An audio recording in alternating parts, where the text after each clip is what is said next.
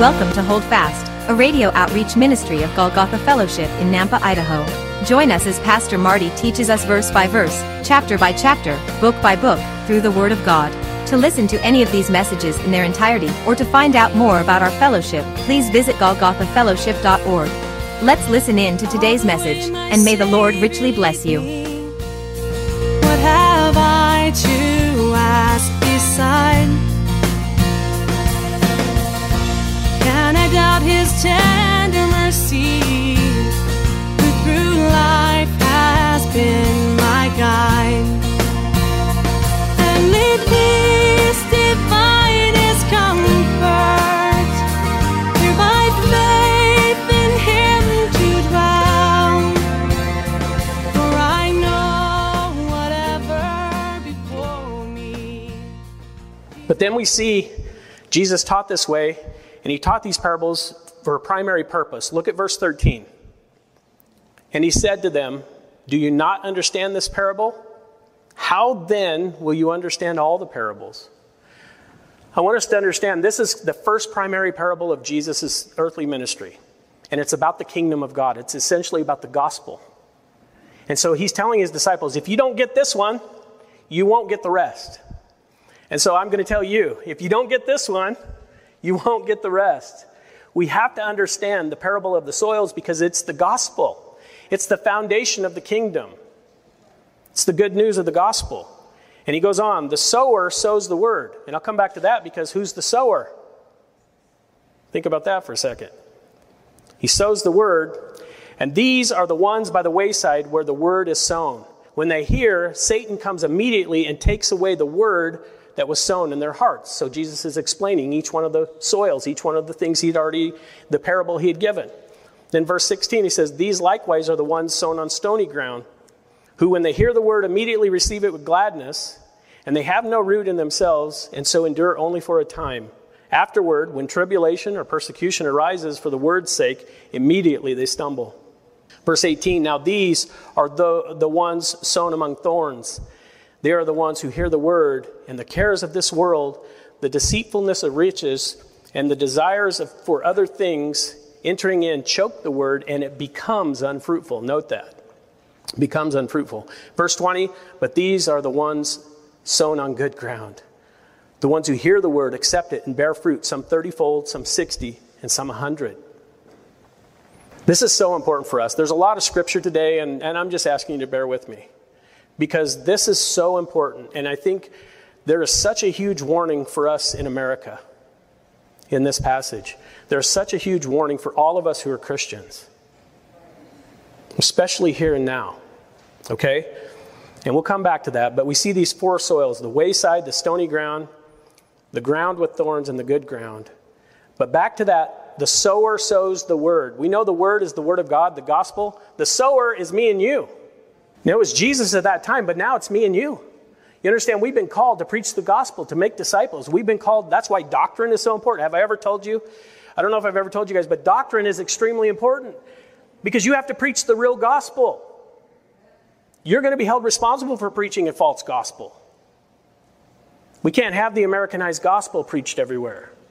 We need the true gospel. And I'll come back to that. But look at verse fifteen. "And these are the ones by the wayside." This is their destiny, where the word is sown.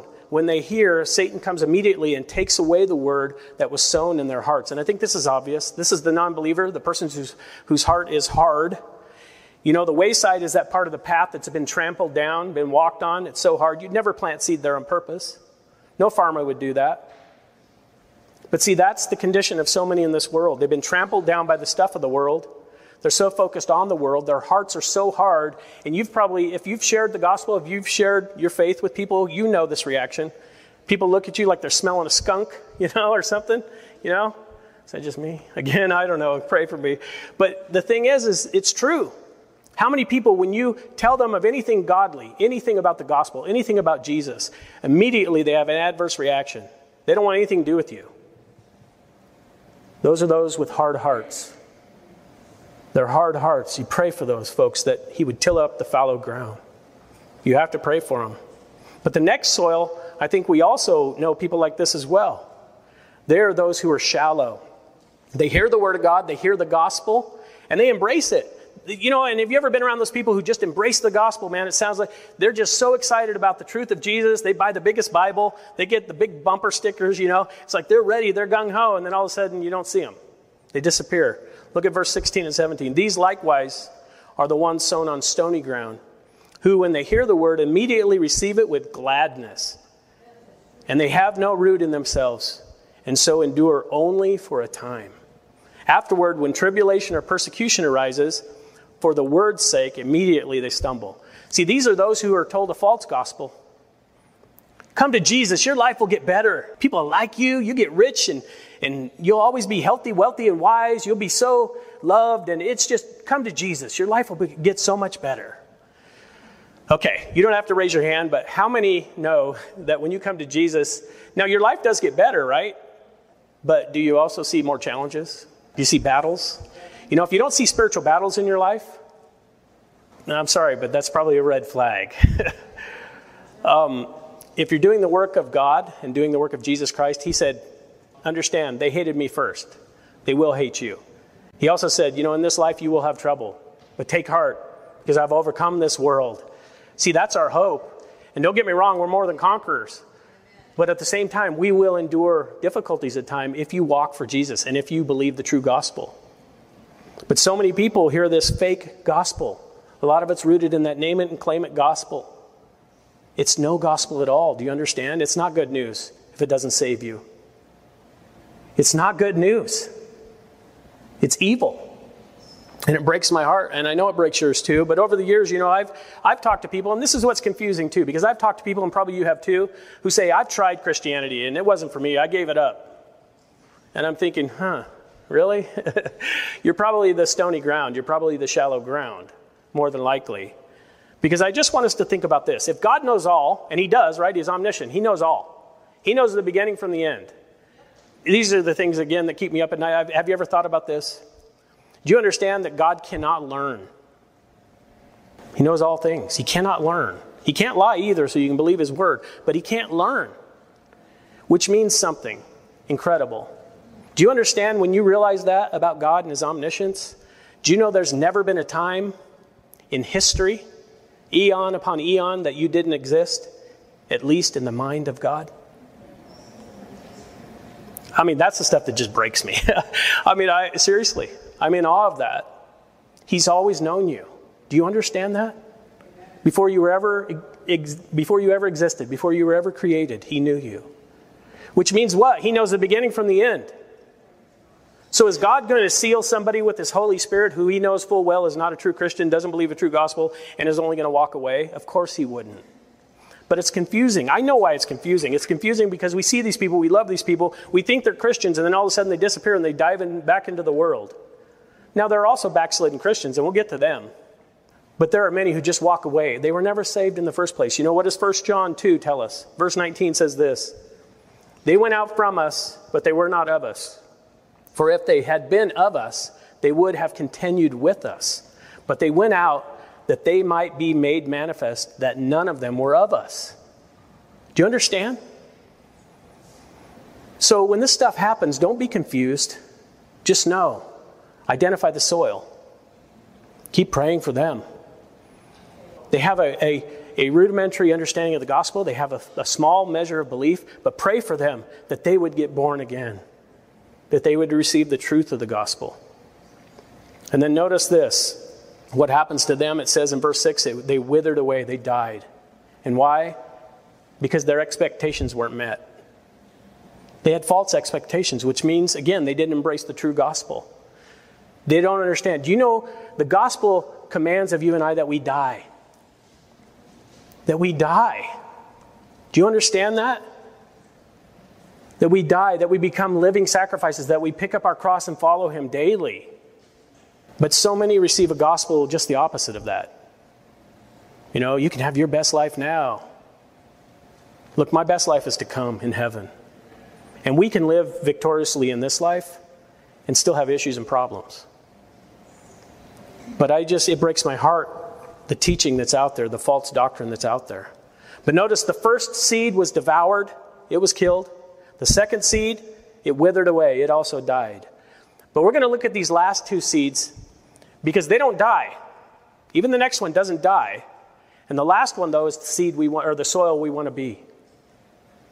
But there is a huge, profound warning for many of us in this church today, in this congregation today, those who watch later. There is a profound warning for those of us who embrace a comfortable Christianity, a worldly Christianity, a carnal Christianity. There's a profound warning in here. And I just want to share that with you. Look at verse eighteen and nineteen. Now these are the ones sown among thorns. They are the ones who hear the word, and the cares of this world, the deceitfulness of riches, and the desires for other things entering in choke the word, and it becomes unfruitful. Ah. You know, some claim this is talking about non-believers. I don't believe it is. And I'll show you why. But I believe this is talking about carnal Christians. And it's a huge warning for us. It's a huge warning for every Christian who thinks they can live halfway in the world and halfway in the church, halfway with God and halfway with man. You have so much of the church in you, you're not good for the world. You can't enjoy it. You have so much of the, of the world in you, you can't really be part of the church or, or, or be used how God wants you to. It's a miserable existence. And anybody who's ever been there, I've been there, it's miserable. It's absolutely miserable.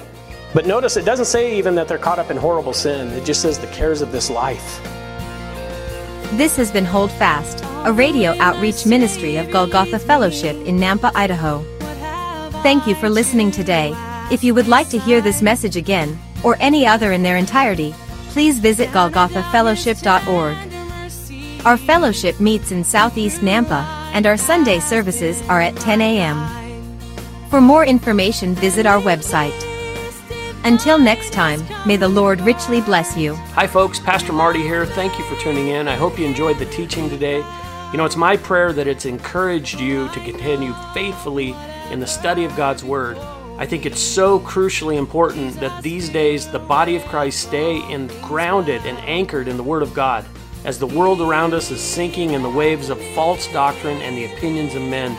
If you are seeking a church family, a church home, and you live in the southeast Nampa area, I want to personally invite you. Our Sunday services are at ten a.m. and we currently meet at East Valley Middle School. That's right off Greenhurst and Happy Valley.